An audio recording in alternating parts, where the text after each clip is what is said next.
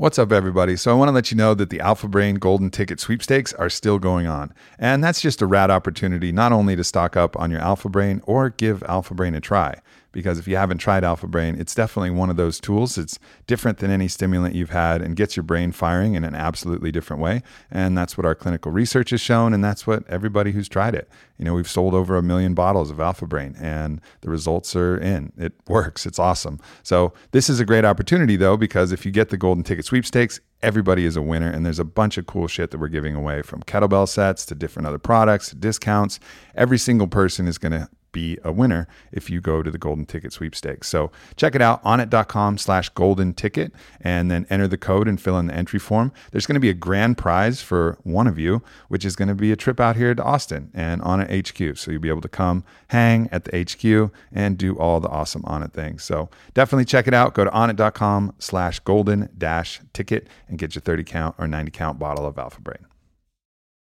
People often ask me, what is your favorite Onnit product? And it's always a funny question because I'm so deeply involved in all of the products that we create, from the conception to the actualization. I'm right there in the process. So it's like picking one of your kids. But now we have a new kid that just came on, and that's our almond milk latte emulsified MCT oil. And I started working on this when we had the idea with Brendan Schaub to create this kind of instant almond milk latte that had incredibly healthy ingredients, which of course is the emulsified MCT oil. So it has all that rich creaminess that you would get from that perfect almond milk latte, just that tinge of sweetness, which we do without sugar, using those plant-based natural sweeteners that don't have a glycemic index, that don't have any additional carbohydrate, and support that ketogenic diet with that MCT oil, which is going to provide you that direct energy source, support your weight management goals, support your cognition goals. MCT is great across the board for all of that. But the real benefit is that you can grab a cup of iced coffee. I like doing it with the nitro, squirt some of this in and just stir it, and you get that instant iced latte experience. And if it's a hot coffee, you can do the same thing, just squirt it in, and it tastes like a delicious almond milk latte without you having to do any of the work. No blenders or anything required. You just have an instant almond milk latte. And it's, in my opinion, our best flavor that we've come out with yet. I mean, the emulsified MCT oils across the board change the game, but this one particularly changes the game. And I really encourage you guys to give it a try. I think it's one of the best products that we've come out with in a long time. So go to onnit.com/Aubrey and check out our brand new emulsified almond milk latte MCT oil. There are characters that you might see in movies, in books, in novels, but you don't think you'll actually ever get to meet one of them. And that's how I felt until I met Don Howard Lawler. He is the epitome of the grandfather of all humanity, of Gandalf the White Wizard, of the highest form of shamanism and the highest form of carrying a medicine. I've worked with him countless times doing both Huachuma and ayahuasca, and I had the privilege of sitting down with him at my ranch in Sedona. And we drop in on one of the longest podcasts to date that tells his entire story. And I hope you guys enjoy it. Sit back, relax, have a puff of a pipe, have a tea, dig in, and enjoy the legacy of one of the most amazing men I've ever met. It's nice to be sitting here with you, man. Nice to be sitting here with you, brother. Yeah. Great reunion. It is a great reunion. I mean, I think that that trip to Peru was... that first one with the Huachuma, one of the more transformative moments of my life, you know, going out there and experiencing not only the medicine, a new medicine, brand new medicine. I mean, Huachuma was just an idea. You know, you hear about San Pedro, didn't even know that it was called Huachuma, you know, and you go out and experience that. And then the Mesa, and we'll talk about all these things for everybody, but then experiencing the Mesa as well and understanding those energetic forces, and then the beautiful land that you cultivated and the relationships with the local people that you cultivated, and then, you know, the medicine itself and the energies that you brought in from the elements, and then of course the special surprise at the end, you know, a dance with the sacred itself. You know, all of that together was just fucking remarkable. And now here we are. It's been what, 5 years since then? 4 years? Boy, it seems like 1,000 and one at the same time. Yeah. Yeah, it does. Definitely, like, and all of the forces that had to come together to make that a possibility, you know, yeah. all the things. But now here we are in the Red Rocks. Perfect convergence. Indeed. Indeed. So tell everybody, you know, a little bit of your story, because I think it's pretty interesting. You know, where you grew up and kind of where you come from to get you to this point, just to give people a little bit of context. Well, my story began in rural Kentucky. And I grew up in a rural community where most of the people had country backgrounds, and their forebears had lived pretty much the same lifestyle for several generations. My generation was really the first generation to fly the coop, so to speak, and leave the home base and venture out into the world at large. And venture you did. And venture I did. But that came later. The outer and inner worlds have been well-traveled. Yeah, yeah.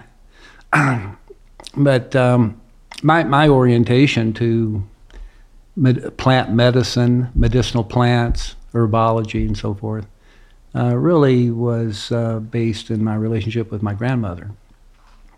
My grandmother was had the same background I've just described. And she had dedicated herself to, at least in part, to bringing herbal medicine to local people. At that time, in that culture, her role was described as a root doctor.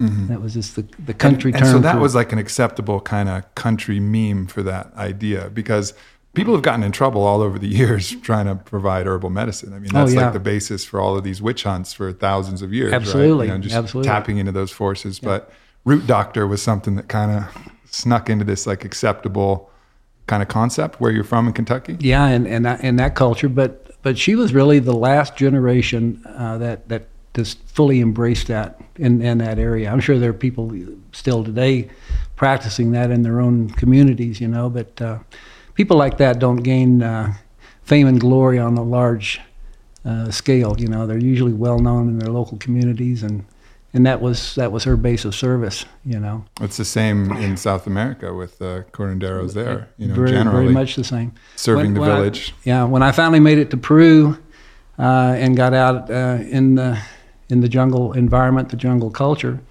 I felt very much at home because I was seeing people do the same kinds of things that I saw growing up in rural Kentucky. And my grandmother told me that she learned about medicinal plants from her grandmother. So in my lineage, it's apparently kind of skipped a generation each turn, you know. My mother marveled at what my grandmother knew about it, but she didn't have much interest in learning to do it herself. Right. So, so that really got me oriented to the concept of plants as medicine. And at the same time, as part of that, my grandmother did a lot of running around in the woods and fields, gathering plants. Some of them were seasonal.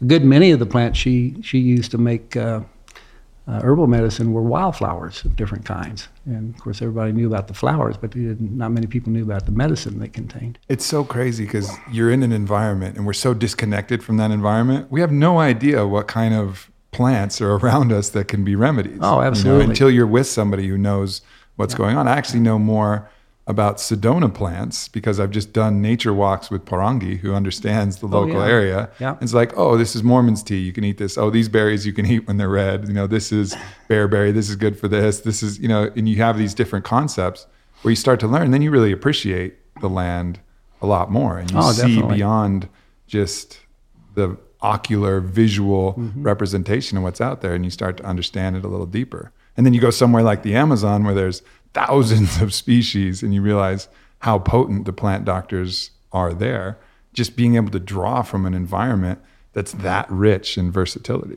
And these are just specific geographic examples of what really is available to people in most areas of the world. Yeah. And I think that's why shamanism, as it has grown and evolved over millennia, has always been based on a a human, spiritual, esoteric connection with nature, something beyond the material, purely material. And so what you just described in your experiences here around Sedona is pretty much the way I got brought into it in Kentucky, running around in the fields and woods of Kentucky, digging sassafras root and mayapple root when it's in season, gathering wildflowers to make medicine. People, a lot of people would come to my grandma's house when I was there. She lived out in the country, of course, and that actually is where I spent most of my younger years, living with and spending time with my grandmother. I probably spent more time with my grandmother than I did with my parents during that period. So that gave you that initial basis, that understanding that plants could be used for different purposes. And then, you know, pretty soon as you grew from adolescence into adulthood, you started discovering the psychedelic plants. And I wish we had all the time to go to all the stories of when you were working in the, you know, reptology department and all of these things. But needless to say, you started exploring the more psychoactive plants that were available. And that was kind of the middle years of your course. When did you finally make, you know, feel the calling to make that move out to Peru? Well, what preceded that really was an emerging interest in Native American culture, Native American spirituality. And that was based on stories my grandmother told me of her grandmother, who she said was part Native American. And I guess that was the catalyst for that focus of interest, starting probably when I was probably 11 years old, being a precocious reader and a little bit ahead of my grade level in terms of my ability to dig out information from various sources. I really focused on that very much in my early formative years. And it was really through learning about Native American spirituality that, and by the way, those were the spiritual concepts that I resonated most with. I was actually raised in a very fundamentalist Christian environment. So I had a heavy dose of conventional religion in the early going. Yeah, that didn't stick too well. Some of the concepts did, but the religiosity didn't resonate with me, and I didn't really find the kind of spiritual connection that a lot of people find through going to church and reading the Bible and things of that nature, and I have nothing negative to say about that if that's a choice people make. But at the same time, I think that leaves a lot of vacant spaces in a lot of people's spiritual worldview, if you will. I think that's the fundamental difference, and I think we've talked about this before, the fundamental difference between religion and spirituality or shamanism is one's a tell game and one's a show game. You know, one, you invite people into the house of experience where they get to look around for themselves and open the drawers and check the shelves, look in the mirror, you know, feel what they feel, rather than someone dictating, this is what the house looks like, this is what you see, this is what you get to pick up, don't open that drawer, don't you dare open that drawer, there's dangerous things in that drawer, you know, whereas in the other game, it's like, here's the whole pantry, like, go for it, explore, see what you see. I've never responded well to spoon-fed dogmas. Right. I've always questioned authority, you know, and including those authorities, which to some would be considered blasphemy, but I never felt it was disrespectful. I felt the questions I was asking were legitimate questions that needed answers. Anything that's true can withstand the you know, questions and withstand those tests and pries. If it's made of real steel, like the truth of steel, it's not going to rip and tear like tinfoil when you start poking at it. You know, and that's how you test it. I think all things should be battle tested. Like your spirituality should be robust enough that you can invite anybody to start, you know, okay, go ahead, poke on it, ask me some questions. If I don't know, I don't know. You know, that's a fine answer. But you're not scared of the good questions. Answer. Right. Yeah, exactly. Yeah, so those were the primary factors that kind of steered me away from fundamentalist Christianity as a path, and more into the Native American perception of sacredness of the earth, the idea that we have a spiritual mother, we have a spiritual father, and we are the product of that union, as it were. And that made enormous sense to me when I was first exposed to it, and I felt like I'd found at least found my path, if not all the answers. You find the answers by walking the path. Yeah, you find your own answers. And so it was that orientation to Native American spirituality that eventually brought me to an awareness of the use of peyote as a sacred plant, as a sacred medicine. That was my first concept of a holistic plant medicine, really. Whereas that was your first psychedelic experience. That was my first psychedelic. And was that on your own, or was that in kind of a ceremonial context? Both. I had already evolved to the point where I realized that if anything is considered sacred, there is almost inevitably some sort of ritual or ceremonial dimension to that kind of practice.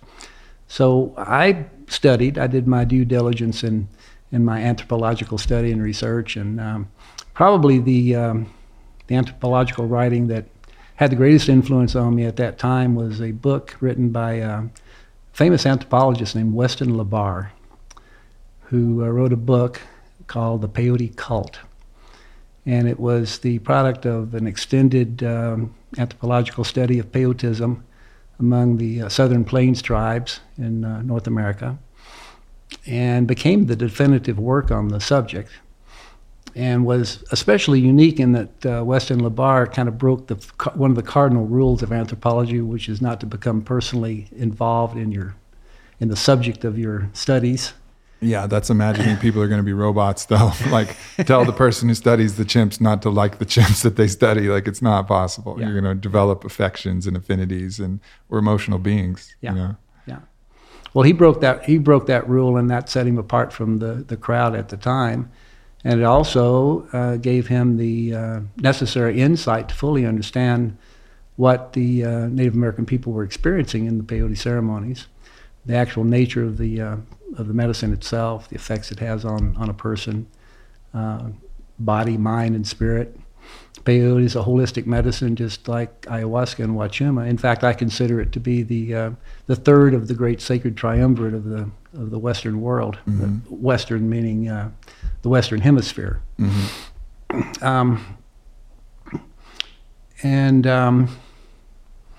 So I took that on, following pretty much the framework and construct that La Barre described for the Native American ceremonies that he had participated in. And so I did the setup, following those guidelines. And my first experience with peyote was in the wilderness by myself in a place which had to me the same kind of energy and magic that you live with here in Sedona. And as I said the other day in our conversation, it had me at hello. I realized I was onto something really big. I realized major personal transformation, spiritual awakening in that moment, even though I'd had lesser spiritual awakenings earlier. That seemed to catalyze all of that and gave me a sense of direction for my life, understanding I was part of something much bigger.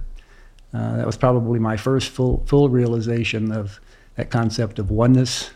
How magic that we revere so much. How magic that first experiential taste. Nothing like it. It's so mind-blowing. I've told the story, I'm not going to tell it again, about my vision quest at 18, where mine was psilocybin out in the mountains. And that experience is just, you go in kind of terrified. I was clutching a rock, holding it tight, and then you just blast everything open and like you said, feel truly not alone for the first time because you feel connected to everything. And, right. And that feeling, recalibrates the whole system. I went into that mostly an atheist, and I came out going, oh shit, I got a lot to figure out. Yeah. So that same, kind of concept of doing the research, understanding the background and history, you applied that to a culture that not a lot of people know about. And I know I'm fast forwarding here, so I definitely want to go pretty deep on this, but you did that again with the culture of Chavín. Yes. And I really want to talk about Chavín because that's not in the lexicon of what people are talking about right now. And it very well should be, from everything I know about Chavín. So, Talk to us about when you kind of got savvy to that and in the process of kind of uncovering what this culture was really all about. Well, there's an interesting route to that as well. It's kind of a bit of a sidetrack, but in this life, I will say, I first heard of Chavín in an article, and I forget the publication, it was a magazine article that was an interview of Pablo Picasso. And in that article, Picasso was asked, what has been the greatest artistic influence, the greatest influence on your art? And he said simply one word, Chavín. Wow. And I was probably 10 or 11 years old at this time. As I said, I was kind of an advanced reader. I was reading things that most kids my age were not even remotely interested in. Somehow that got my attention. And I kind of looked into that a little further, found some books on art of the, ancient art of the world, found some photographs of some of the classic pieces of Chavín art, the Lanzón, the Estela Raimondi, the one that we usually refer to now as El Huachumero, the classic image of the transforming shaman carrying a stalk of Huachuma, mm-hmm. leading the ceremonial procession. I didn't have a full understanding of the meaning and significance of those things. In fact, why is that guy carrying a cactus? Yeah. What's he transforming into? Well, yeah, exactly. Those are all things that were enigmatic at that point. Yeah. Now I understand fully. I have a very thorough and pretty deep understanding of the meaning and message in the Chavín art. Only because you've done it a couple of thousand times. That helps. That helps understand the leading the procession, holding the cactus, yeah. and transforming. And each time you do it, if you're not sleeping in class and paying attention, and not only to the guidance that you may or may not be receiving in the ceremony itself, but also the messages and teachings that are embedded in nature.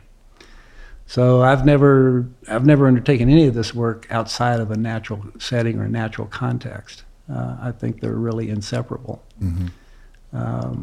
Any of these things, of course, can be done in an urban setting, and you can construct a ceremonial setting that is more or less conducive to the deeper connections on a personal level.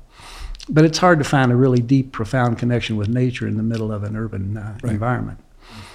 So, and that, of course, took me back to my early beginnings, and my first realization of a sacred setting really was the forest, or the woods, as my grandmother called it, the place where my grandmother went to collect a lot of the plants, and she'd take me along. And I remember she'd be off digging a hole somewhere, and I would just be standing there looking up at the trees and getting this sense of being in a cathedral. Yeah. And I always thought that was... The light splashing through the leaves like stained glass. Yeah, it was just like magical, mystical. And I realized in those moments that that was going to be my church, mm-hmm. Mm-hmm. And I found far more connection with the sacred there than I have yet to find in a, what you might call a constructed religious setting that is kind of disconnected from the from that essential connection with nature. Mm-hmm. So then, following back to Chavín, you get on the scent early.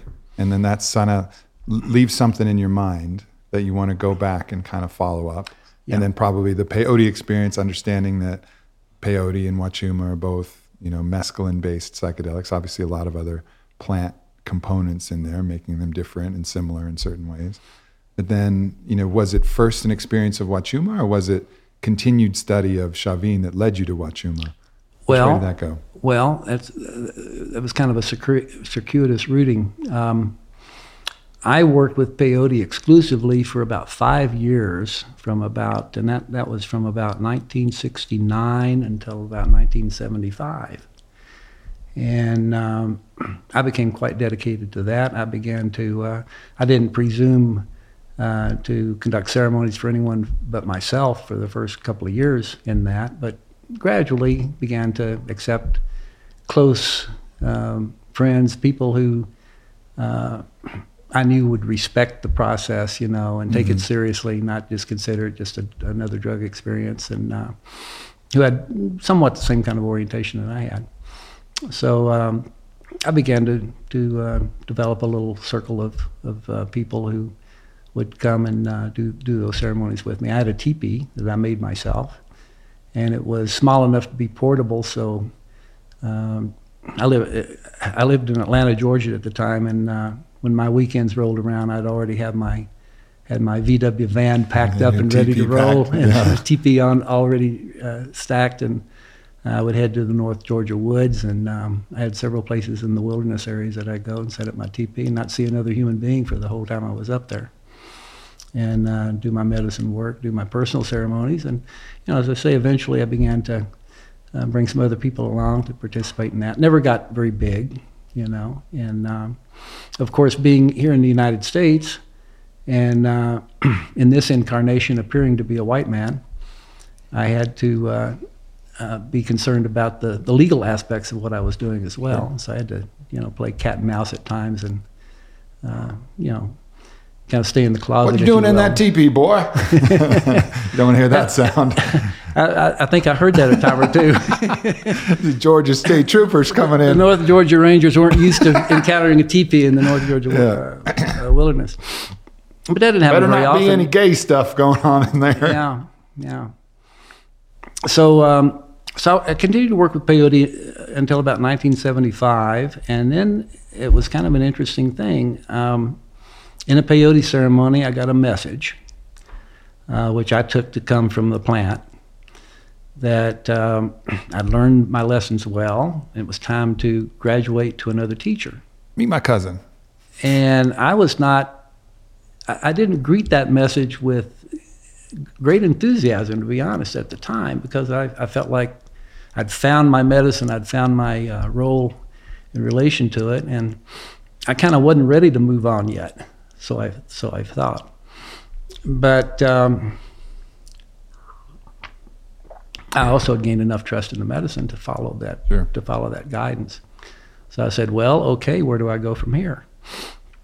And you took the words right out of my mouth, Aubrey. It was really a message that you need to meet my kindred spirit from the Southern Hemisphere and begin to work with him.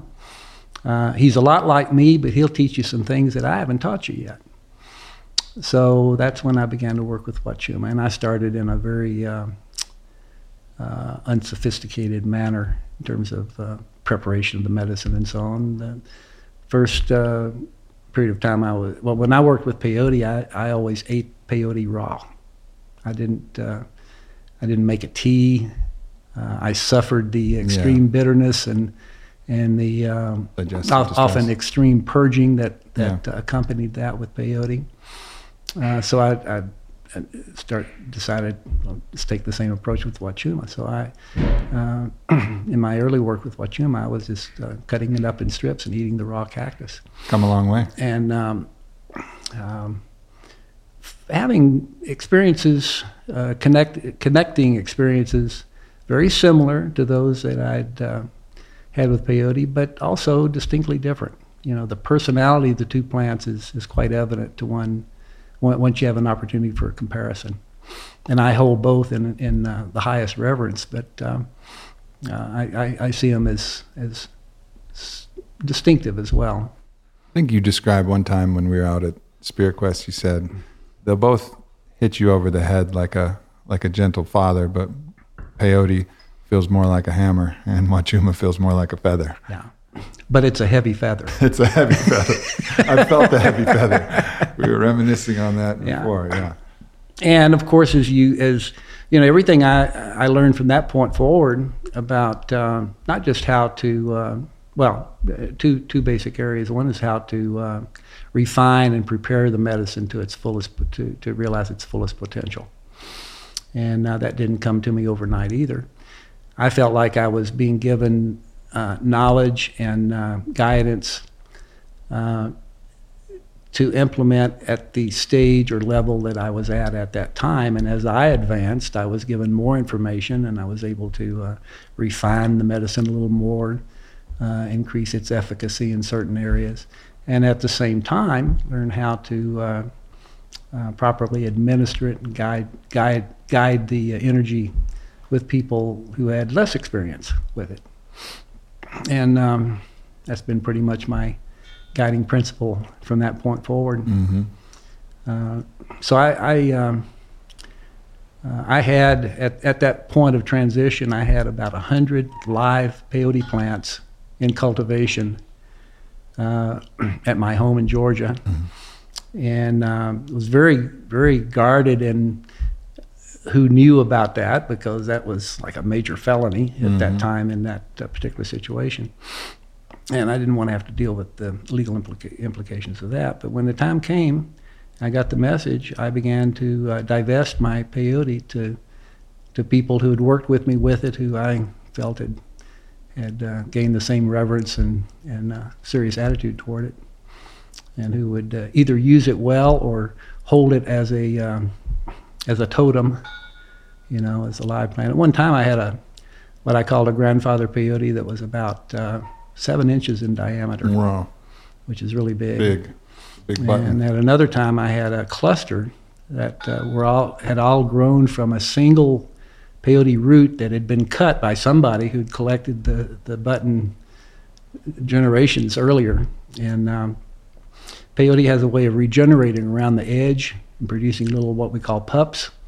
And as you know, if it's just left alone for a sufficient period of time, it grows into a huge cluster of plants. And that cluster was probably 75 to 100 years old, because every peyote in the cluster was 3 or 4 inches in diameter. Mm.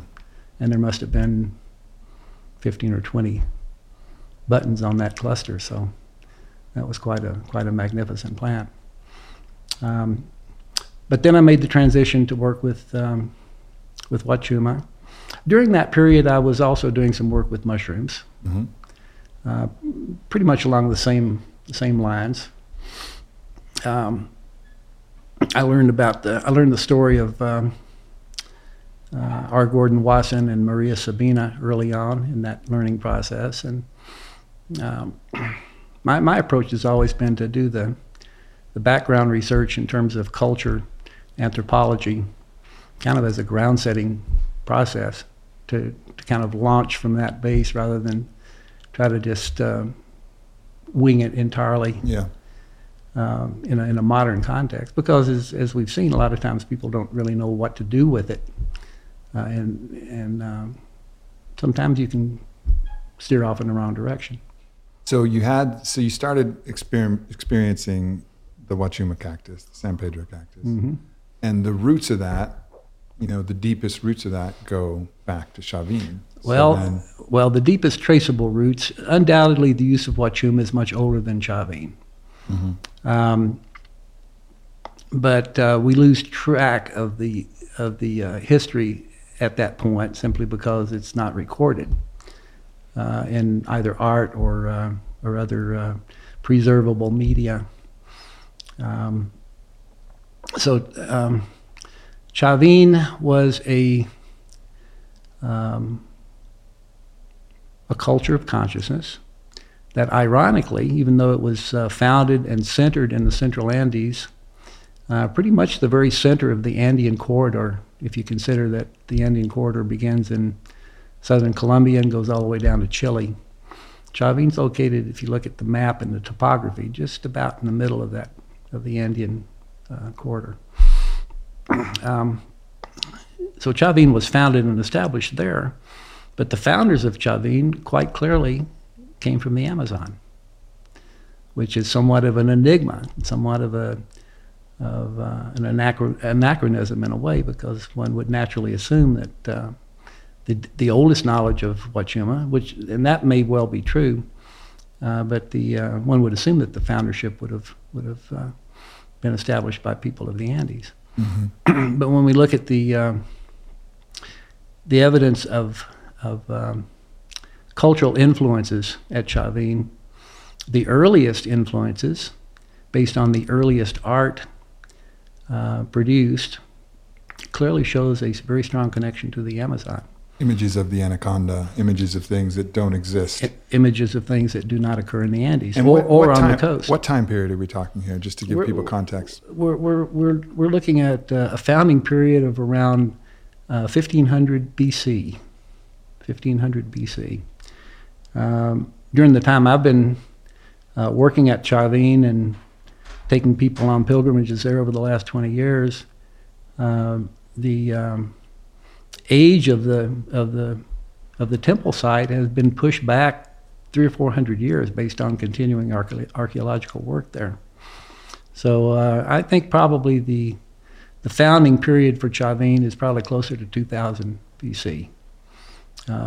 Once they dig down to the base, wherever that is, they kind of unearth a layer and study that, dig a little deeper. Oh, there's something underneath this. So,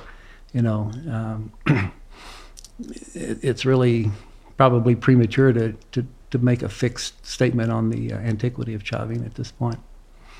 But the earliest manifestations of the temple development seem to be around 1500 BC or so. And explain the concept of how medicine was woven through. You called it a culture of consciousness. Explain how the Huachuma ceremony was kind of central to the idea of this culture of consciousness.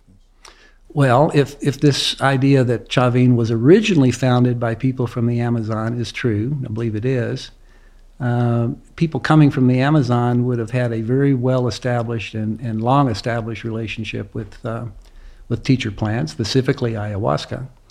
There's no evidence ayahuasca was ever used at Chavín, but by extension, there seems to be a connection between the plant medicine knowledge of the Amazon and the plant medicine knowledge of the Andes and coast. And it may well be that those early pilgrims from the Amazon ventured up into the upper Andes, most likely seeking the source of the Great River. That was very likely discovered by a form of pilgrimage in and of itself, where people got together and said, Let's find out where the Great River comes from. The Great River, the Great Amazon, is supremely sacred to the people of the Amazon in a traditional sense. So if that river is sacred and gives life to so verdantly here in the Amazon, that must be connected to something really sacred at its source. That's a reasonable question to ask. So following the river, following the backtrack. Interestingly, if one does that, you follow from the Amazon, you go up to where two rivers connect, nominally connect, to form what we now call the Amazon. But in reality, the Rio Marañón is the true headwaters of the Amazon. That's actually the same river as it descends into the highlands. So if we follow the Amazon to the point where the Rio Ucayali and the Marañón join, then follow the Marañón further up, the Marañón eventually becomes the Rio Mosna, which is one of the two rivers which form a juncture where the Chavín temple is located. So from Chavín, you could hop on the river going downhill from that point, and eventually you'd wind up go back home in the Amazon. I'd wind up in the Iquitos, right back home. Wow. Yeah. So. Understanding the more esoteric motivations that people of that time would likely have had, just as people of our time are having more and more, a desire to find that deep spiritual connection, not only through the physical aspects of nature, but also the spiritual energy inherent in nature. So one of the things that people talk about with ayahuasca is a bridge to communicate with all other plants. They call it, like one of the master teachers. And one of the ways that teaches is it teaches you about the plants. Do you think it's feasible that the people traveling from the Amazon brought ayahuasca, got some guidance about this cactus? Like, hey, let's play with it. Let's see what this cactus is all about. There's a strong spirit here. Yeah. And then they started to develop the Huachuma practice and started to learn, Well, I think that may well have been a major part of the motivation, the inspiration, to make this pilgrimage to find the source of the Great River. And so I think that probably when the people from the Amazon made it up there, they found people already living in the Andes, living in essentially non-centralized hunter-gatherer cultures, highly nomadic in nature, no fixed locations. To be a hunter-gatherer, you have to be flexible and mobile. You can't just live in one place. There are very few places that can sustain hunting and gathering in that local area for a long period of time. So people had to move around. The Andean people had to follow the herds of llamas and alpacas, because that's what they were hunting mainly. Mm-hmm. So that was an obstacle to the establishment of and construction of temple sites, for example. During the pre-Chavín period, people were using natural formations that they found sacred energy, very much like the vortices here around Sedona. Mm-hmm. Native people here didn't alter those significantly. They might have stacked some rocks here and there, or created, what you might call primitive altars and the like. But by and large, they used them as they were. But there was some catalyst that arrived with this new influence from the lower world, as it were. So we think of the Amazon in relation to the Andes as the lower world. The middle elevations are the middle world, and the upper elevations of the Andes are the upper world. So we find the three shamanic worlds inherent in the geophysiology of Peru, mm-hmm. and that undoubtedly fueled the development of those spiritual concepts as being more than simply material formations, but actually having energetic distinctions that were interactive and mutually complementary. So. Once arriving there, they found people probably already using Huachuma in a relatively unsophisticated way, or maybe like you started. Probably so. Mm-hmm. I think probably everybody started following that same trajectory. And then there was a period of refinement. Probably refinement in making the medicine, and that may have been influenced by the technologies that were brought up from the lowlands that had already been developed in the preparation of ayahuasca.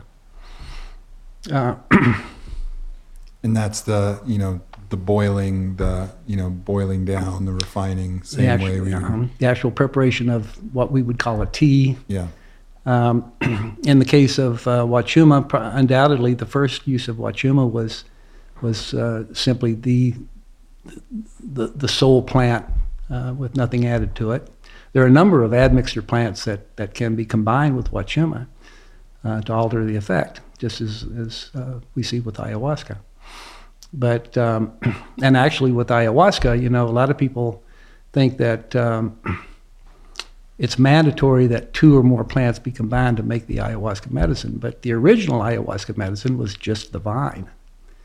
The admixture plants, the companion plants, came later, and they were probably given to people through the vine, through the expanded knowledge and energetic perceptions that the ayahuasca vine afforded. But that's another story. Mm-hmm. Similar things, though, have happened with Huachuma as well. And in the art of Chavín, at Chavín, there are numerous clues to that. I've already mentioned three of the classic examples of Chavín spiritual art: the Lanzón, the Estela Raimondi,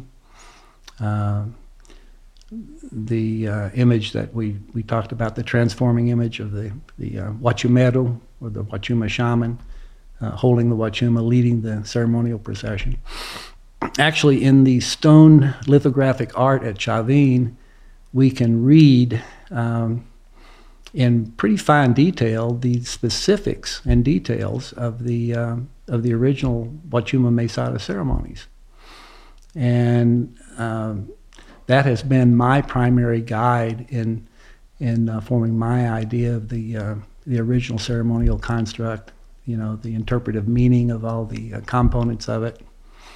And much of that, of course, has been carried over in the contemporary San Pedro practice.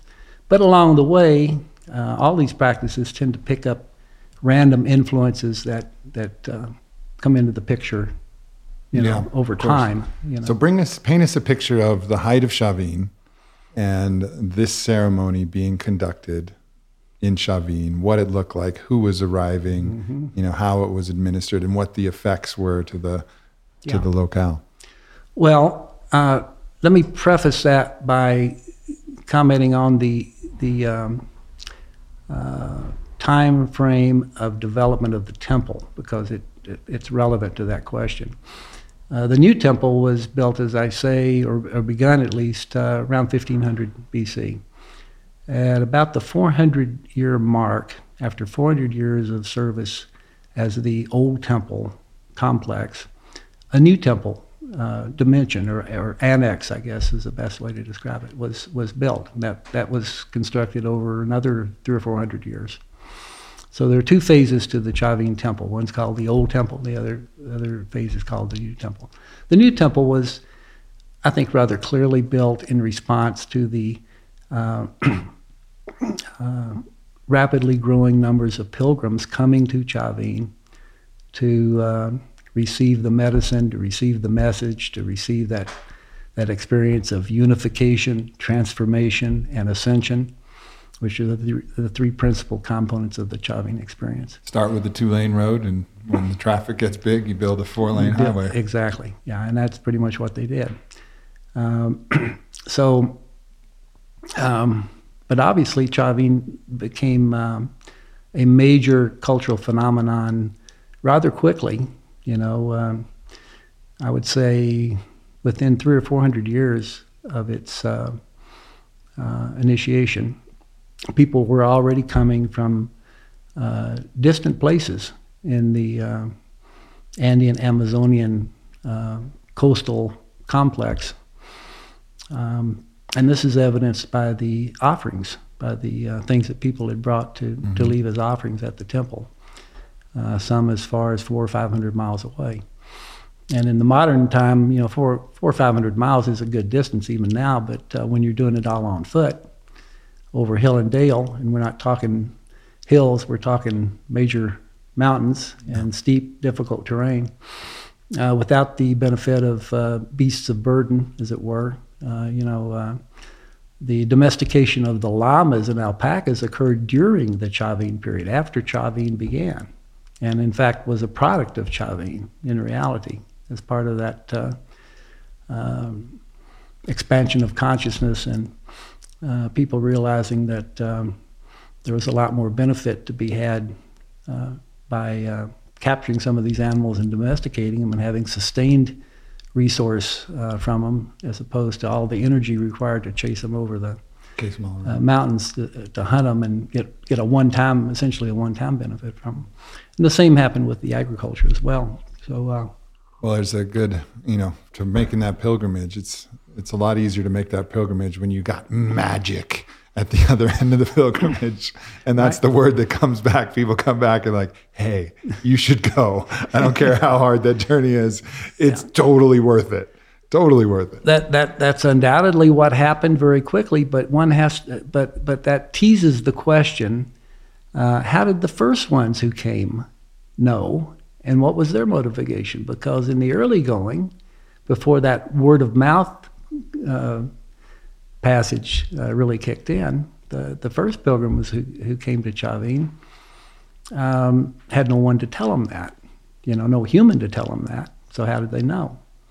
That brings us back to this phenomenon, this mystical phenomenon we call the calling, or refer to as a calling, which I think was at work then just as it is now, because I'm seeing the same thing. And people, even though we have electronic media and the internet and a much faster network for communication in the modern day, a lot of people still are being drawn to work with these plants based on something that's calling from within, not necessarily from out. And they get the calling from within, then they start looking for the connection. And that's what, that's what they find through the modern media and the modern network. But by all evidence, at the peak of Chavín, and the Chavín period lasted for about 1,000 years, much longer than any other single culture in South America, as far as I know.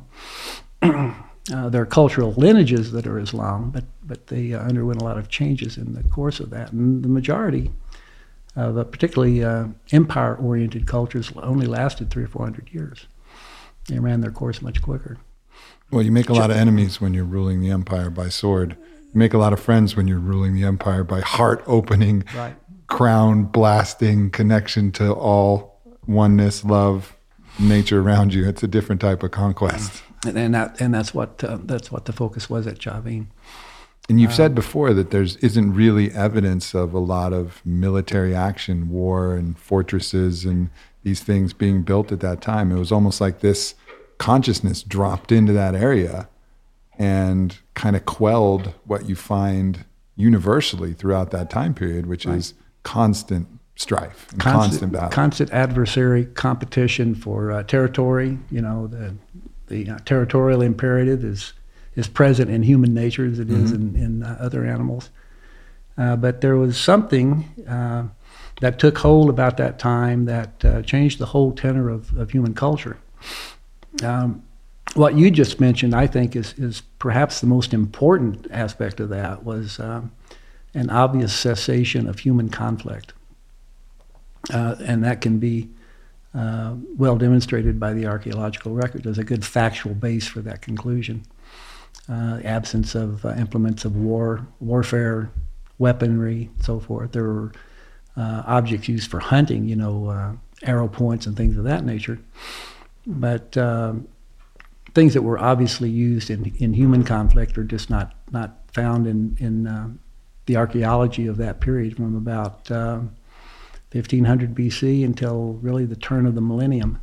Remarkable. I mean, you don't find that hardly anywhere in the world. No. And there's other sacred sites where people were going and probably consuming psychedelic beverages, or mm-hmm. not beverages, but, you know, sacraments, like at Delphi, you know, where they had a brew called Kikion, which I think might have been some lysergic acid or ergot-based mm-hmm. Based brew. But there was, I mean, the Greeks and the Romans, they were conquering everything. And it wasn't a very serotonergic, heart-opening, unifying thing to this degree, or at least it was, something was different about that site and that center and the culture and the times. But I also think it has a lot to do with the medicine. I mean, Huachuma itself is a medicine that, beyond all other medicines, bonds you with the people around you. No question. When you go to that experience at Spirit Quest and have Huachuma, everybody you go through that with is your best fucking friend. And it lasts for a while. I mean, because you see each other's souls and you open yourself up to see the truth of who everybody is around you. And when you see the truth of everybody around you, you can't help but fall in love. You know, because as you see with love, and then you see the shadow, you see all that, but you also see a different perspective. And it's a really unique aspect of this medicine that I think is unique and makes it, you know, as you said, one of the great master teachers of our world. The bonding qualities are unsurpassed. There may be other things that produce that same effect, but there's something about Huachuma, I think, in particular, that I think surpasses even that of ayahuasca in that particular context. Probably in part because of the more intensive external interactivity afforded by it. You know, the human interactivity as well as the interaction with nature. Mm-hmm. And the bonding effect was undoubtedly the key factor in this cessation of violent interactions that is evidenced by the archaeological record. Yeah. And people finding better uses of their time and energy, and I think probably receiving guidance through mystical channels that had not come to them up to that point through intellectual channels. Yeah, because we see such a burst of creativity. You know, one of the most obvious manifestations is simply in the art itself and the technology of this lithographic art. The Chavín art is unlike the art of the Inca, which is mainly revolves around stone cutting and stone setting and formation, and there's communication in the way that's done as well. But the Chavín were developing lithographic techniques that cannot be matched even today in terms of etching very fine lines without cracking the edges, and extremely hard granite, which is prone to chipping and fragmentation. And there are a number of theories on how they were doing that, one of which involves the use of certain plant secretions to soften perhaps soften the stone or make it less prone to chipping or whatever. But and the other thing is, and we don't find an abundance of pieces that were started and a mistake was made, so they throw that out and start again. All the classic pieces are one of a kind, and they got it right the first time. And the richness of detail and the richness of messaging embedded in the art itself, which is not complicated but very profound. And it's just as we were. They were using the other day. They were using some PEDs, some performance enhancing art. Instruments. No question. And they were coming up with these techniques that hadn't existed before, you know. So that begs the question, not just how were they doing this, but how were they conceiving of the ideas that they were literally expressing in stone.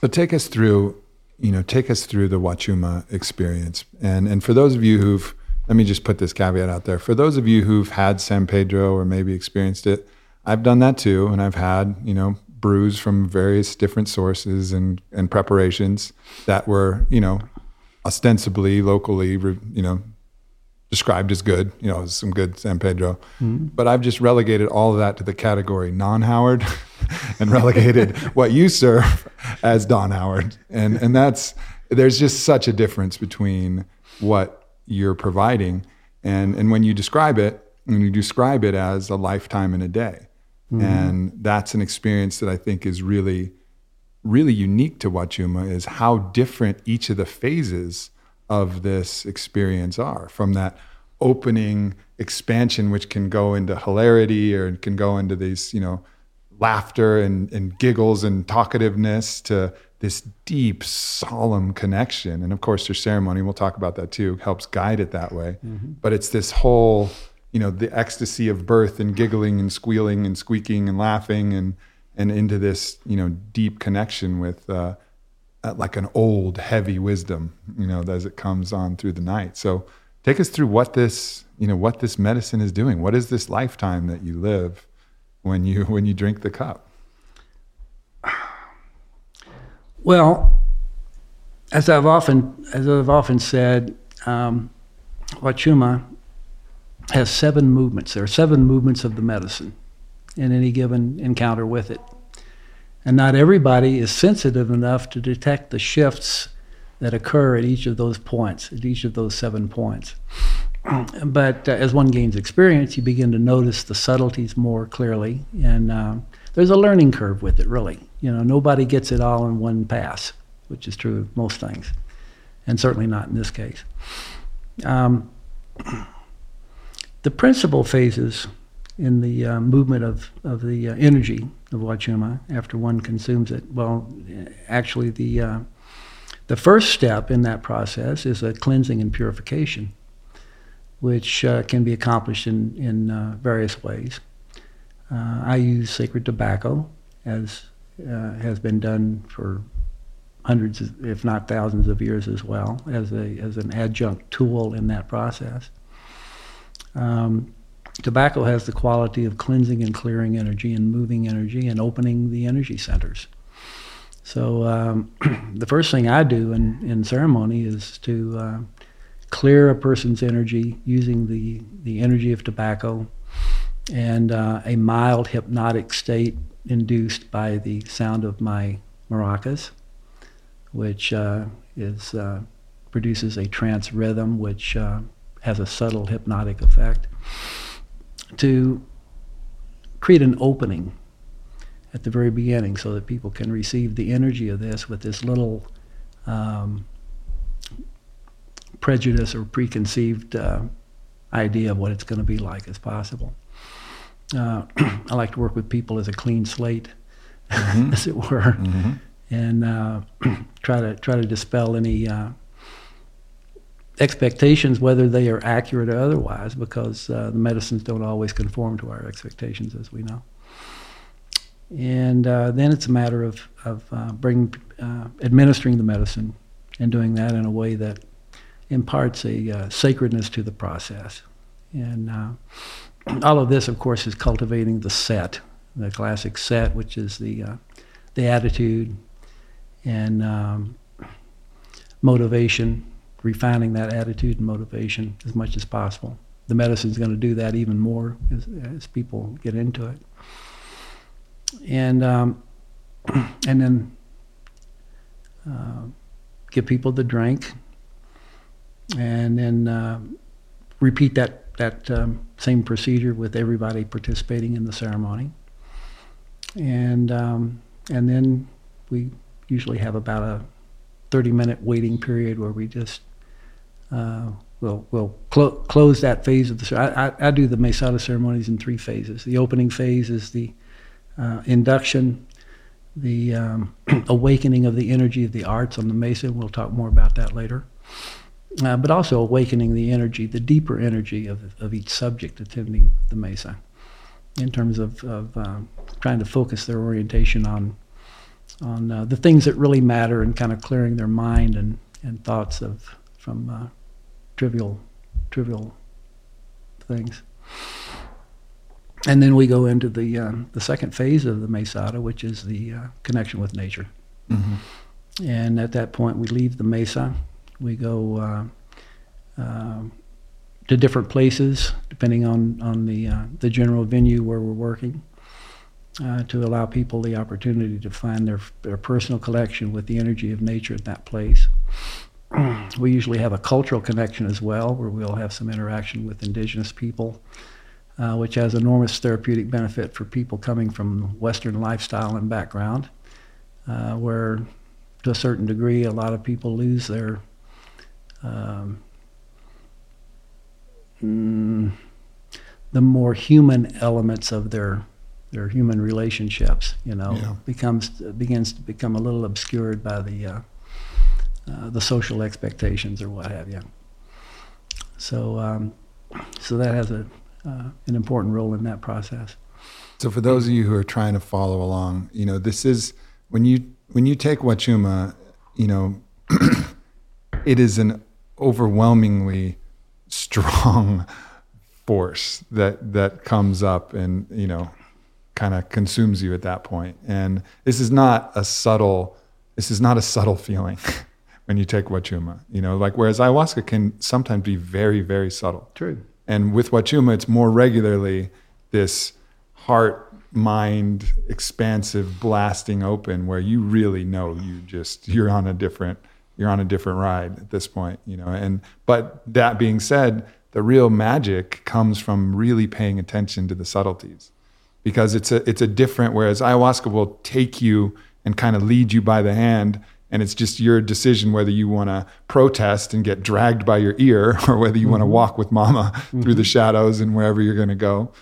She's taking you no matter what. This is more of that grandfather energy, like, here's your playground, son. Like, where do you want to go? What do you want to explore? Do you want to go there? You can if you want. This is your opportunity. This is your chance. It opens opportunities. Right. So the medicine is always there, present, strong. You feel it. But then it's up to you on how you want to navigate it, which way you want to take it. How close can you pay attention to these things that are rising in your psyche and track them to the root, and then overcome them or not overcome them? And I talk a lot about these little challenges and tests, in a lot of my... I have a written, work on Huachuma Mesada, and then of course the documentary as well. But it's this interesting mix of an overwhelmingly powerful, incredible feeling, but also the magic coming in, really paying attention to the subtlety, and then using, as you said at first, nature as your teacher, and then contact with other individuals who come from a different background and each other, the group dynamic. Yeah. And then eventually steering you back for those kind of final phases to the magic of the mesa, which where it really, comes into full effect, and you start to understand, that there's, as you always say, more than what's in the cup. Mm-hmm. And you start layering in this kind of process, this ability to galvanize and harness energy and balance it in a way that's absolutely palpable around this construct. So take us through this construct of the mesa. What is the mesa? What is it doing? Well, one of the fundamental aspects of Huachuma is, or qualities, is that it sensitizes you to energy. You become more sensitive to energy in general. And there are many levels of that. One level is just becoming more sensitive to your own energy. The other is the energy of the setting you're in, the physical setting, which is why that's so important. You're gonna find a very strong connection with that energy, whether it's positive or negative energy. You're gonna feel it more profoundly. You're gonna be more dramatically affected by it. The mesa has been described by some as among the most profound spiritual practices ever conceived by human beings. That's a bold statement. And of course, people who embrace other spiritual paths would, in many cases, take exception to that, which is why I don't say it is the most profound spiritual practice, but I do believe it is among those. Obviously, the qualities of the Huachuma medicine are integral to that, but as one gains connection with the processes of the mesa practice, you begin to develop a keener sensitivity to that energy without taking the medicine. Over time, one can develop the same sensitivity to energy that the novice or beginner discovers with Huachuma. Over time, you can begin to form that connection even without the medicine. Aldous Huxley described psychedelic experiences as opening the blinds, to the doors of perception. Basically, like, it's not about adding something in, it's showing you what's already there and kind of opening yourself to tuning into it. Absolutely. And you get shown that way with the medicine the first time, what may blast the doors wide open and you get to see it, but you can learn through choice and through patience and sensitivity to open those blinds yourself, and that's, really what you're talking about. And that really should be everyone's ultimate objective. Right. Obviously, these plant-based technologies are not the only way to access these realms of consciousness. If they were, these realms of consciousness would only exist in originally exist only in places where these plants occur. We had talks about how the sun dance was that way of, deprivation and ecstatic dance, and pain and, dehydration, all these things come into effect to create those ecstatic states. And there's so many different ways, but the plants just have their own wisdom about them. They have their own thing that layers in, whereas if you're using the air in your body in itself, you're kind of tapping into these other forces, where these plants seem to have like a personality as well. So it's like you're being guided into these states, but you're also communicating with an intelligence that seems beyond your own, capacity. Exactly. Another shaman, Hamilton Souther, that I work with, just said that he likes to conceive these plants as beings of such great evolution and such great intelligence that to incarnate in human form wouldn't even make sense. Because that would be a step down. Yeah, exactly. Because they're steadily applying and holding that knowledge. Humans are, capable of great things, but they're also dealing with these struggles and, lessons and learning and failing and falling and getting up and, brushing the dust off. These plants have already been there through that. Right. And they're just there as a steady guide, and almost a guide that's, really still preserving free will. There's nothing that dictates that you take these plants, you're going to be a good person. These plants are just available saying, hello, human. I'm here to show you some things. What do you want to do with it? Mm-hmm. And still, what you do with it is your own choice. What you do with it is your own choice. Right. And that's, I think, an important lesson for people as well. This is not, the game is choice and will. And even these highly evolved plant teachers still preserve that. And it's still up to the intention of the people taking it. as to which way they want to guide this thing. Yeah, a lot of people think when they work with the plant medicines that if I work with this plant or I take this medicine, this alone is going to make me a better person. And I work with people all the time who initially come with that idea, and it's based on what they've heard. They've heard about the good results, but often they don't hear about the hard work that goes with the plant in order to produce those results. Mm-hmm. That each individual has to do. So the mesa is, just to wrap this thought up, the mesa is it's actual physical construct, and in that physical construct, describe like how that is used as a force to kind of balance the energies, and how with your intention behind it, mm-hmm. it's used to help influence the ability for people to connect to their higher self and their whatever they want. So how is this set up, and how is it utilized in the best form? Well, there are different levels at which one can work the mesa. The lowest level at which the mesa can be worked is also the lowest level at which one can work with any of these plants, and that is at the level of magic. And in this sense, I'm speaking of magic as a tool of power, mm-hmm. For one purpose or another. This is not to make a judgment about the nature of power.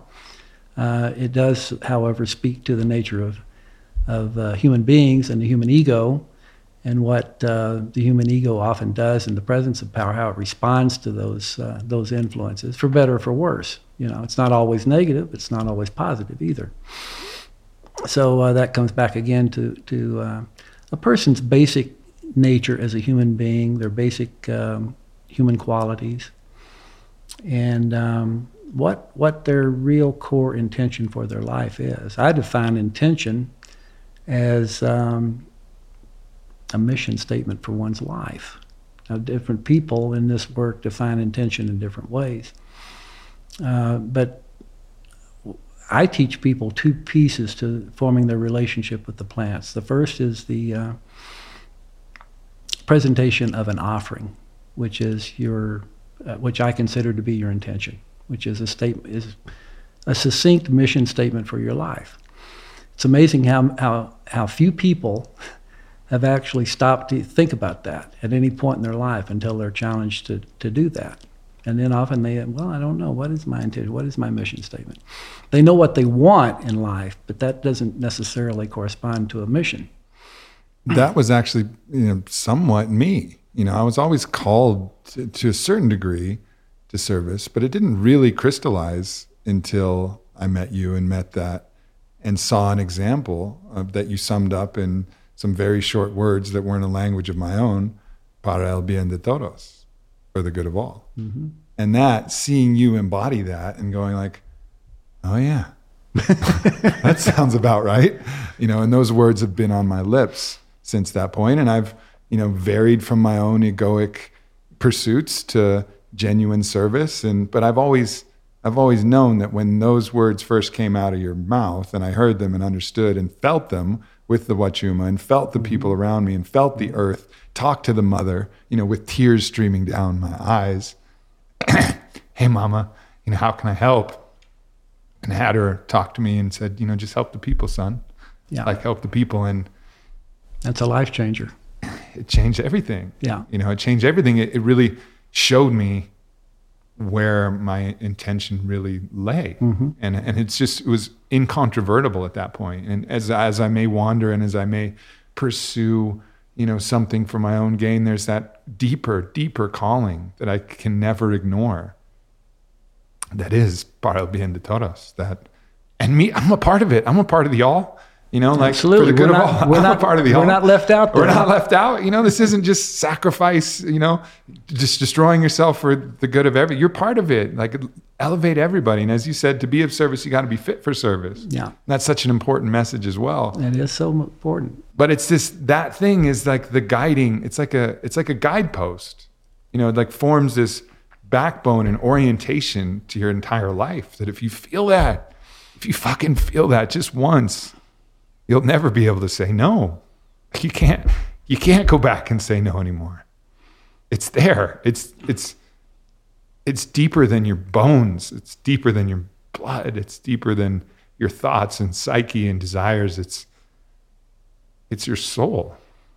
And now, and in your own words just now, you expressed why, you explained really why Chavín had such a dramatic influence in its time, and continues to even in the modern day, even though the reference to Chavín is, even in Peru, is on the grander scale largely lost. You know, people in that general area around Chavín still know something about it, but even there, a lot of the legacy of Chavín has been lost over time.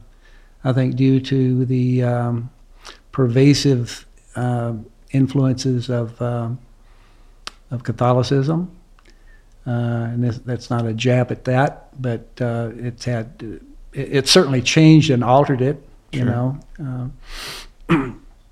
in significant ways. Not necessarily all for the worse, but back to the construct of the mesa. The mesa is oriented to restoring balance, energetic balance in the subject, addressing the mesa. The mesa construct in what we call the northern mesa, which is the immediate descendant from the Chavín construct, has three fields, as we refer to them, or three campos. The field to the and this it's rather interesting that in practitioners of the San Pedro Mesa, the more the post-colonial manifestation of it, these fields were reversed in their positioning on the mesa. In the original Chavín construct, which is based on the alignment of the Chavín temple itself, the feminine energy is manifest on the left-hand field as you're facing the mesa.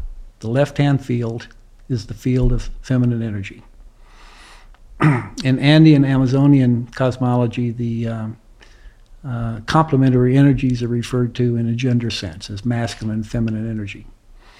The feminine energy in the original construct is to the left.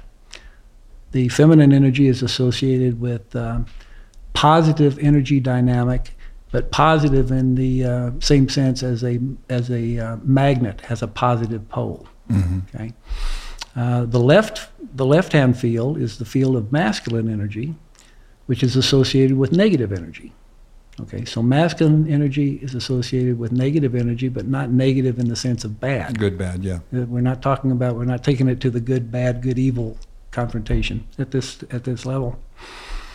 It can go there, but in the more advanced work, we kind of take it beyond that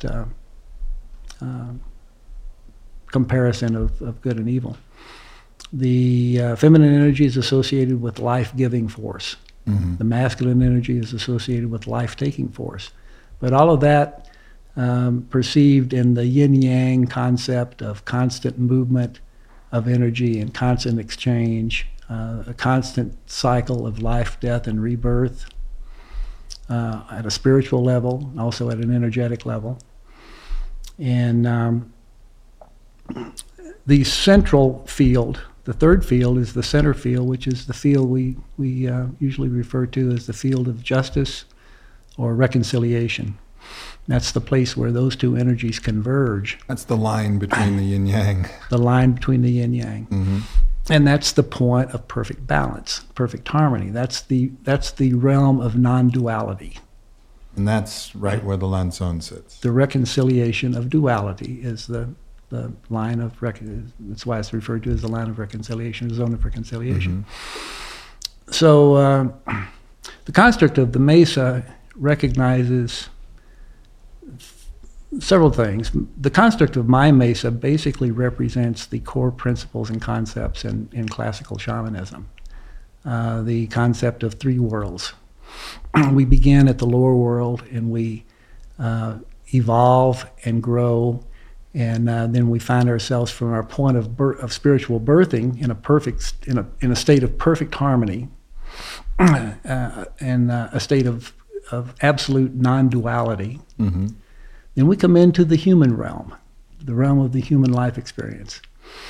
And it's here where we find our greatest dilemma of reconciling duality. We're all confronted by these conflicting pulls, you know. Mm-hmm. However we perceive them or however we manifest them. Many people define those as good and evil. That's one way of seeing it, but not the only way of seeing it. You know, seen from the eyes of non-duality, you know, it becomes balance again. Right, exactly. You know, life must transition into death for new life to form. Like that's the necessity of it. And so, same with those forces bringing inherent chaos or bringing inherent challenge or strife or anything there. That also needs to be in play for there to be the heroes to arise, you know, the people who can bring their energy and choose to be of service and choose to help others. All of this creates this game board that ultimately is in harmony and preserves that sacred, most sacred thing, which is choice and will. And the thing that you get to really start to feel when you become aware of these subconscious processes that are driving you constantly, you know, unbeknownst to you, and then you become more and more aware, and then begin, you know, get more and more access to will, you know, to choice. Yeah. And understanding that for that to exist, there has to be these, you know, dual forces. Yeah, what good is choice if there are no choices? Exactly. If everything is just a movie, you know, it's just straight up a movie, and that addresses the you know, the basic human dilemma that every human being who's ever lived on Earth has probably confronted at one level or another. Not everybody thinks about it equally deeply, but I think everybody has to deal with that process. So my mesa reflects that as the dichotomy of duality as an artifact of the middle world experience. The lower world experience is the realm of our refers to the realm of our spiritual birthing. Where do we come from as a spirit, as a conscious spiritual being? And the answer to that, to me, is clear. We come from the source. And of course, then the next question is, well, what is the source and where is that? And where did the source come from? And we could go on and on with that. But in the course of our trajectory as human beings, we come into this existence through the channel of the lower world. We unfold our human experience in the middle world, as we refer to it. The middle world, the world we're in right now, is just a spiritual place, is where we came from and where we're going. You know, a great many religious people have a sense of a spiritual destination, but they seem to have a poor sense of a spiritual now. Mm. At least a less evidence of an understanding of the spiritual nature of where we reside now, and moreover, learning how to integrate that spiritual dimension to our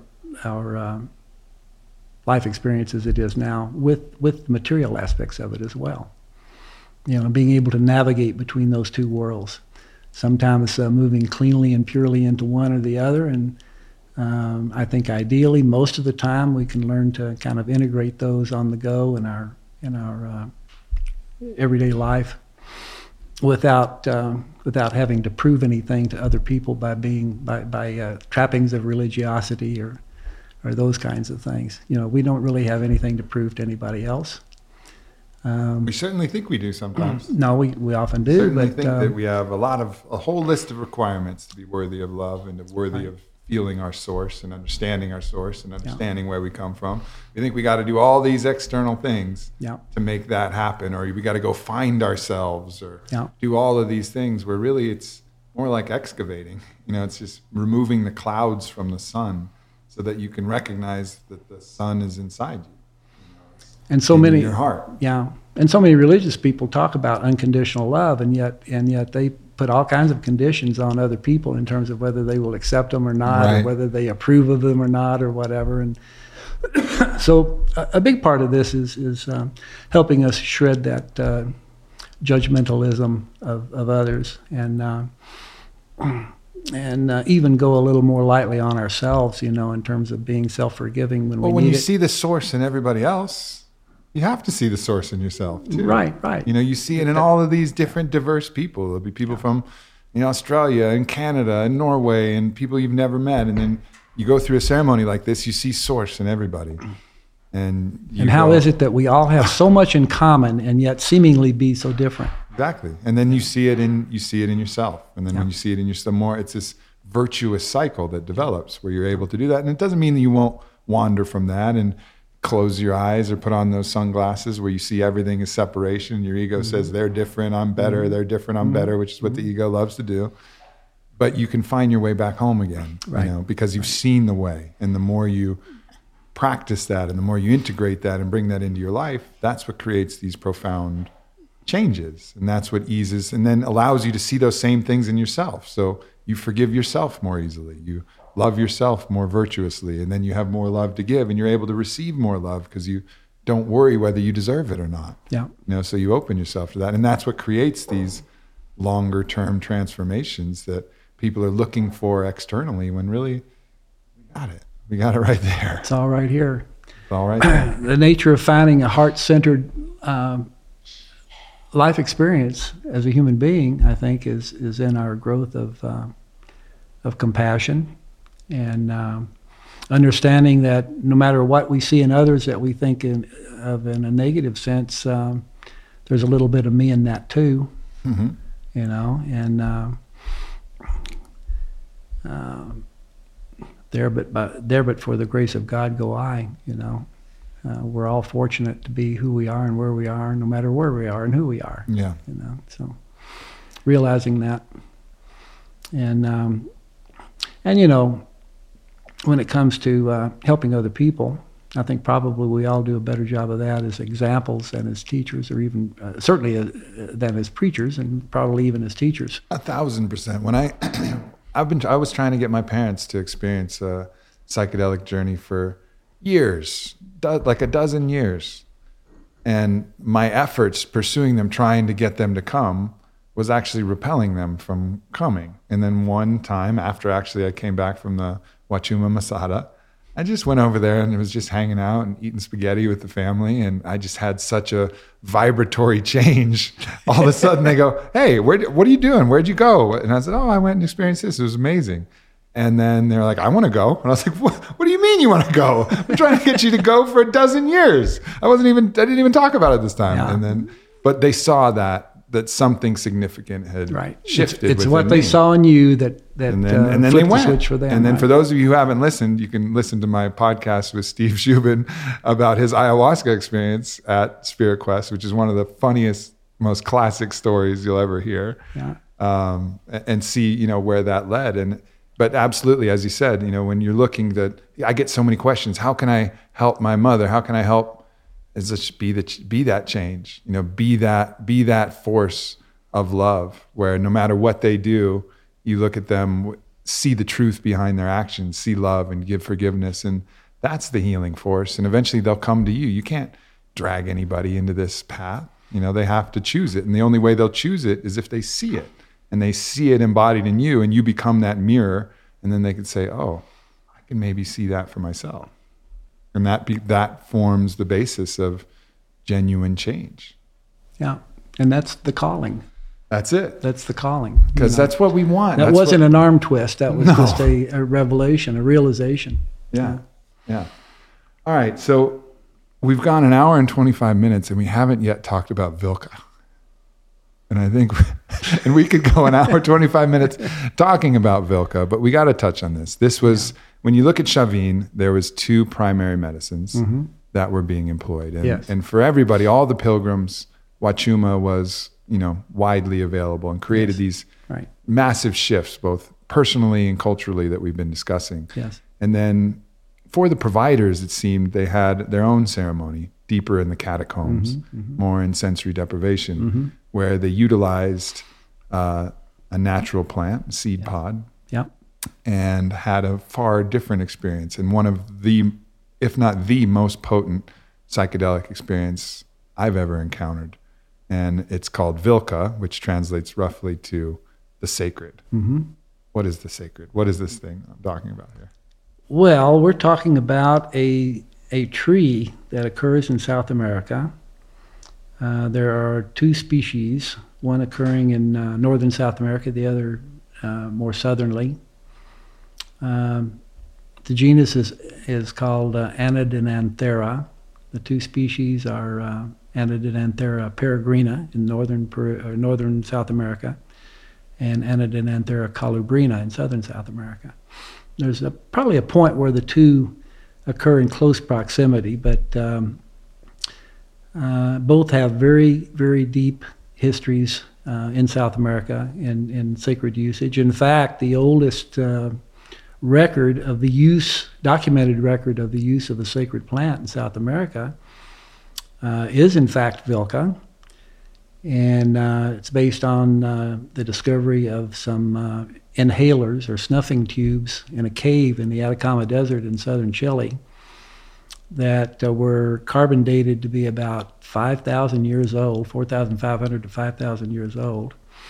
And they did some scrapings from the inside of these snuffing tubes, which tested positive for 5-MeO-DMT. Uh-oh. Now, it's rather amazing that would be preserved for literally several millennia, but the Atacama Desert is one of the driest places on Earth.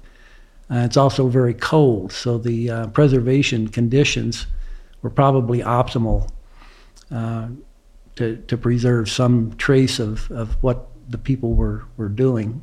And so that's the oldest evidence that I know of anywhere in the world of the use of a sacred plant based on, the tools, the equipment used, as well as actual traceable remnants of the substance involved.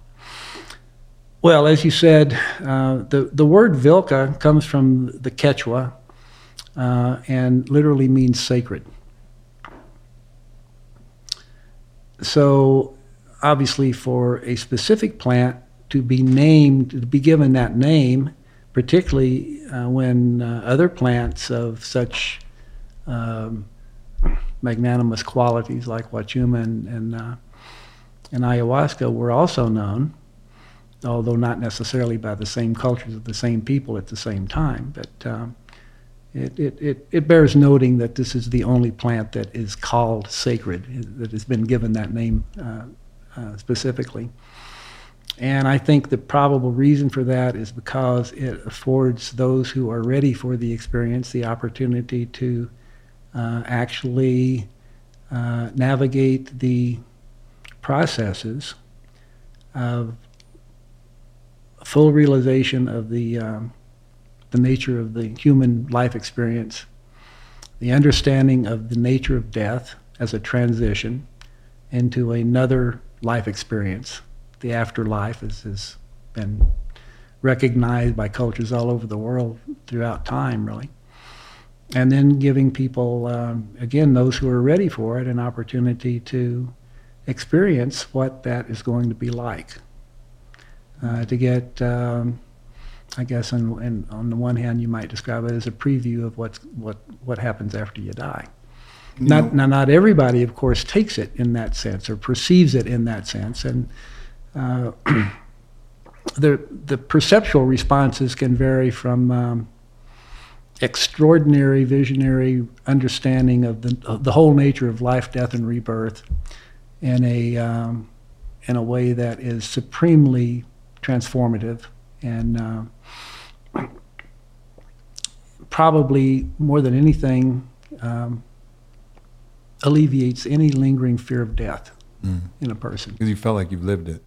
And that's why when people ask me, I'll often get the question, what do you think happens when you die? And to me, it's not a what do I think happens. I feel like I've been there, but I don't expect anybody to take my word for it. No. Like, please don't. No. That would be a foolish act to do. But you experience something like Vilca, which is a combination of, as you mentioned, 5-MeO-DMT, NN-DMT, which brings the color and light and visionary state to that, with the third psychedelic component, bufotenine, psychoactive component, which brings on this kind of heavy feeling of the onset of death in and of itself, and this almost paralyzing feeling. And the combination of those with this massively intense, you know, visual experience from the NN-DMT, with the merging with the unicity, the oneness that comes from the 5-MeO, all mixing together creates this hour-long, 45-minute, hour-long experience that is indescribable. So you just call it, it's ineffable to someone who hasn't experienced it. Ineffable is the only word that applies. There's no possible way that I could say anything that helps you describe it. I mean, it's, to me, it comes on like a screen of light that just pushes down slowly on my body, and anything that I'm holding on to in my ego, my physical self, anything has to get squeezed out of the cheesecloth and goes down in the wash. And the only thing that remains is that part of me that actually exists now in the afterlife. And I think that's a misconception that a lot of people have. Oh, you die and then your soul leaves. I really feel like we're there always. And that's part of the worlds that we have access to. But here in this physical opportunity, you know, this experience takes priority, but it doesn't mean that we aren't already there. That's absolutely right. You know, and so this allows you to remove that physical priority to this material existence and experience yourself as you are in the other realm. Yeah. And look around and not, you know, I spoke to my grandmother, I met some interesting people. I, you know, had a woman with a gown made of diamonds telling me to shush because I was singing a song when I came to full recognition that I was back in my physical self. I mean, wild experiences that are always going to be different every time. I mean, you've had hundreds and hundreds, if not thousands of Vilca experiences at this point, probably hundreds. Has any been the same? Any two been exactly the same? No, but the majority have followed the same sequence of events, manifesting somewhat differently in many cases. Probably the classic sense of arrival with Vilca is a feeling of having a communication or a council with your own ancestors. The council of the ancestors is the classic manifestation of that. And it's highly instructional. It's very warming. It's an experience that you don't want to leave, and it seems like it lasts a lot longer than it does in Earth time. It can seem like it goes on for hundreds of years, but that's in a space where you have no sense of passage of time at all. It could be a minute or 1,000 years; you couldn't tell the difference. Which teaches you something about the nature of time as well. Right. But the interesting thing about that aspect of it, not everybody gets that experience, especially the first time or two they take Vilca. And I think one of the reasons is a lot of people kind of put on the brakes as the intensity builds. It reaches a point, and they're just not quite ready to get to have that final release of surrender that's really necessary to make the breakthrough. We're all going to have to do that sooner or later. It's like Mama Ayahuasca leading you by the hand. It's either going to take you by the ear, or you're going to walk with grace and a smile on your face, heart forward, head up, as you always say. You know, like death's coming.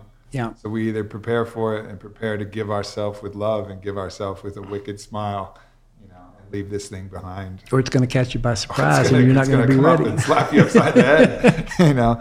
And that's another one of our great primary choices. How are we going to deal with this inevitability that we all have? Yeah, yeah. How do we deal with that? Yeah. And this is the training for how to deal with it. I think Vilca is kind of like training wheels for the death experience, and the reinforcement of one's courage to live life to the fullest without fear, you know. Without really worrying about what's coming up next. We all do to a certain degree, but how much does that really interfere with our appreciation of the life we're living and the moments that we're in right now, you know, by worrying too much about the future? I've read that, you know, 90% of our thoughts in our waking state have something to do with fear, have something to do with keeping us away from danger, something to do with the social position we're in, which was very linked to the fear mechanism, because to survive, you had to be part of a tribe. So all of these social cues and reproductive cues, you know, how am I being perceived by those who I might have sex with? How am I being perceived by those who can care for my tribe? All of these things which have supplanted our fear of jaguars and biting spiders to the large part. I mean, most of what we worry about are these social dynamics. Mm-hmm. Is really the biggest part of our waking life. And so we're missing out on the majority of what's available because we're locked in these fear-based patterns. And then the big fear of all, though, is death. And then so you start to deal with the death fear, and then you can start to work your way back to your relationship fears and your social fears and your own internal fears and try to meet in the middle. And then let that, when you let that go, then that's that place that everybody's been talking about. You know, that's that thing that everybody's, which is living in the now, living in the present, like feeling the magic of being alive, enlightenment, whatever you want to call it. You know, that's where you get the opportunity to start working your way back from that. But until you deal with that 900-pound gorilla, which is death, the root, you know, the mother of all these fears, and pain, which is another one, but largely a lot of that comes from death. Yeah. You know, you got to deal with that one to start working your way back to a, you don't have to, but it's, damn, it's helpful, you know, to deal with that big one first and then start saying like, okay, well, if I'm not afraid of death, am I really afraid of getting broken up with at this point? And like, no, exactly. How deeply am I afraid of that? You know? Yeah, you resolve the big fear and all the rest of them look like small stuff. Right. You know? And they won't at sometimes because your mind will project these fears and they'll blow them up and they'll look like a gorilla even way bigger than death, something that you would even know maybe even prefer death to this. But you may have a base of reference that you can go back to put that back into perspective. Exactly. And that's why, you know, in so many of the great teachings, they talk about using death as your wisest advisor. You know, memento mori, remember that you're going to die. Yeah. You know, and you can use death as this teacher. So when you get locked in all of these small little battles and these mind-boggling situations that you can't get out of and these funks, you're like, well, has death touched me yet? What does death say? Death's not here. So, okay, well, let's work back from that. Maybe this isn't that big a deal, you know? And then because death isn't this big, scary thing. Death is fucking beautiful from everything I've seen. From everything I've seen and from everything I'm preparing myself for now, you know, it's not something to be afraid of. It's fucking beautiful. And so you get that and you're like, all right, my destination is fucking someplace beautiful. So what do I want to do between now and then? I don't know. Para el bien de todos? Make the most of what you make the most of the opportunities at hand. Hell, you know, is what you got to do. Live. Just fucking live. And do it full on and unfettered, you know, without because once you shed a lot of that fear, you're free to take well-considered risks, you know, and as we know, if you're not willing to take any risks in life, you're not going to get very far. Right. And it's a good idea to, you know, calculate those risks to a certain degree, but I wouldn't be who I am and where I am today doing what I do if I hadn't been willing to walk the plank and step off into the unknown, not knowing where I was going to land or if I was going to land at all. And trust, you know, a lot of it comes down, it comes back to being able to trust. Unconditional trust. We kind of know what we're called for, but we turn a deaf ear to that calling, you know. And like you said, you had the choice when Peyote told you, you know, come meet my brother, Huachuma. You had the choice to say, no, thanks. I'll stick with you. I'll stick with you. And we always have that choice to stay where it's safe, stay with what you know. Stay with what you know. Yeah, you know, and there's that fear voice that'll tell you that, but we have the opportunity to also to listen to that calling. And really when you start to trust that calling is coming from a place way wiser than you. Exactly. And then you start to listen, then you realize that this isn't just random and you just have to listen and have fucking courage. Yeah. Have the courage to leave into the unknown, to trust fall into this next chapter. And then that's where the real interesting, powerful magic experiences happen. When you leave the cozy shores of comfort and the cozy shores of what's known and have that pioneering spirit and go out into those waters that seem, you know, unknown and murky and fearful and dangerous and not in the literal sense. I'm not saying like wantonly risk your life, but follow that calling to who you really are. Follow that calling to what you're here to do, what magic you're here to experience, what medicine you're here to provide, what your purpose and mission here is in life. Yeah. And that's going to take fucking courage. It definitely takes courage. I think it's important for people to realize, and I could be wrong about this, but I've always felt that we don't grow from our center, we grow around the edges. And so, you got to kind of be out on the edge a little bit and push the envelope a little bit in order to accelerate that growth process. And sometimes you're going to step over. Sometimes you're going to go too far and you're going to get hurt. That's where you get a little burned. You get a little burned, and that's okay too. You know, that's an experience. You know, yeah. I remember the first time I got burned, I touched the stove. Well, that hurt. I didn't touch the stove again like that. You know, I always felt it close before I touched it. But these are all parts of our, I think, of everybody's process if they have the courage to undertake it. But trust and courage are core to the process. What I tell everybody before I administer the Vilca, and I do it again in the in what is quite evidently the Chavín style, which is to prepare people first with Huachuma on a step-by-step basis. That's the last process in the initiation I do. It's a part of the, I call it an infra ceremony in the third mesada. And there are always, probably 5 to 10% of the people present in that work that elect not to take it. And in some cases, that's the main thing they came for. Mm. But they get up to that process. And for various reasons, they decide they're not ready. And that's a serious, it's a moment of truth. It's a serious decision to make. There's no right or wrong answer to it. There are also people who are intrepid psychonauts who aren't sure they're ready but push on anyway. And when they do, everybody gets something out of it, but not everybody gets the fullest benefit from it either. At least in the first experience of it. I think probably at Chavín it was something that was experienced by most people there just one time in their lives. Mm. I could be wrong, but it certainly was not done as frequently or as broadly as Huachuma was taken. Huachuma was given to virtually every pilgrim who came to Chavín. That was the central sacrament of Chavín.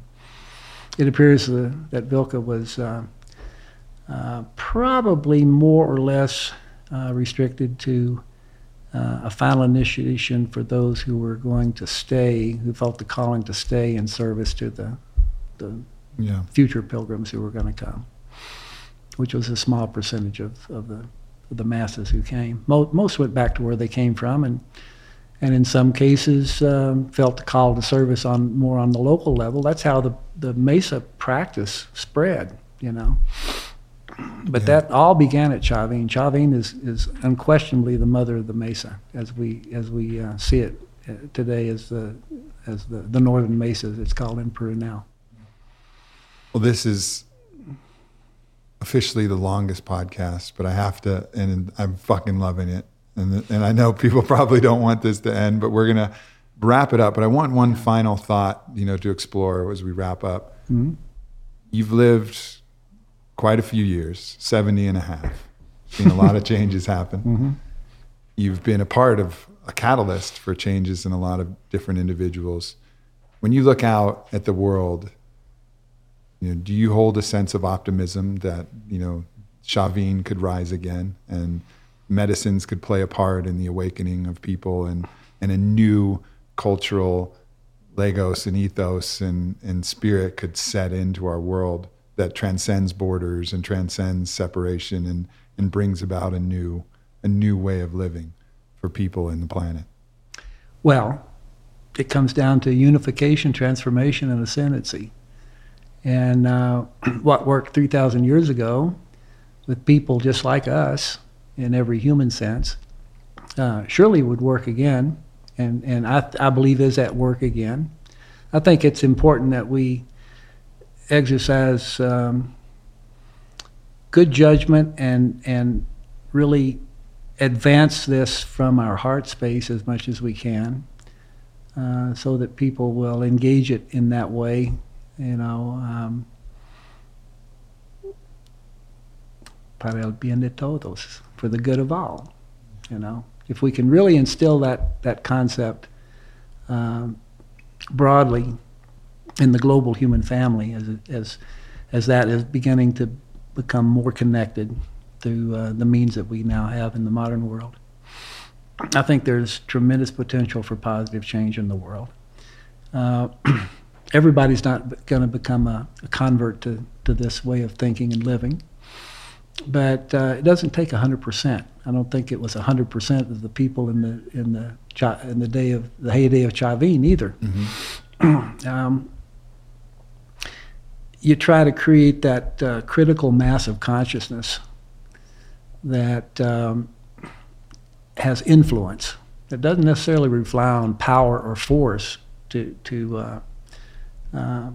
put its message across, but to have influence in a way that draws people to it rather than forces people into it. You know, I would never legislate that people do these kinds of things, because that would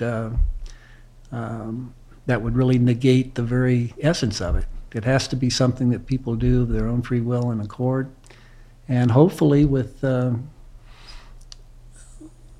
intention to identify and realize their mission in life and find their path of service. We've all got something we can contribute. And I think these plants, and particularly those we're speaking of today, have the capacity to help us do that. They're not going to do it for us, but they're going to provide that needed guidance, a little dose of wisdom and courage, and maybe a stronger embrace of our personal integrity to follow the right path. Indeed. And not fall into the errors of our predecessors. You know, this is the time. You know, this is the generation that's going to be the turning point for the future. We're there now. We're at that threshold, and how it goes from here is going to determine, to a great extent, I think, the future of humanity. And it's going to be a massive, you know, this is the game of free will en masse. Yeah. You know, everybody choosing to bring their best forward. Yeah. Will be just enough. Yeah. You know, just enough if we're all able to come together for that. And if not, you know, and if we give our best and we go out on our shield, so be it. But let's not go out without having given our heart. You know, let's not let this game unwind and let this thing go, you know, into oblivion without giving everything we have. And we don't want to go out in the last moment realizing all the missed opportunities that we let slip through our fingers. You know, we're going to miss some of those. I've missed some myself, mm-hmm. that I look back on and say, boy, I wish I had been more awake at that particular time in my life. Sure. But I learned something from that, and you know, so it's wake up time. It is. So let's alarm clock went off a little while ago. No more time for the snooze button. All right. Let's go. Hoka. Got to keep it going. Well, brother, as you've always said, the warrior's heart beats as one heart, and what you've done here with your work and instilled in me and so many other, you know, thousands of people who've been through your center, that work, the ripples of that will go on for eternity. So, you know, from my heart. Thank you, brother. Thank you, brother. That validates everything. I appreciate that. Thank you very much. Of course. Yeah. All right, everybody. We love you. That's all I got. We love you. Do your thing. You know, love, live, enjoy. Para el bien de todos. Count me in. To the end. To the end. Me too. Me too. Thanks, brother. Thanks, everybody. After listening to this podcast, some of you guys might be fired up to try out plant medicine and to give this experience a go. Obviously, Don Howard can't provide enough spaces for all of you. But if you want to check it out, go to aubrymarcus.com/FAQ. I'm completely unaffiliated with any of these organizations, but the places that I recommend are places that I can absolutely trust. So if you're interested, please check that out, but only do so in response, as Don Howard said, to a calling. I hope you guys enjoyed this podcast, and I hope you guys also treat these plants and these medicines with the utmost respect and care, and make sure that it's the right timing and the right place if you decide that this is a path you want to undergo.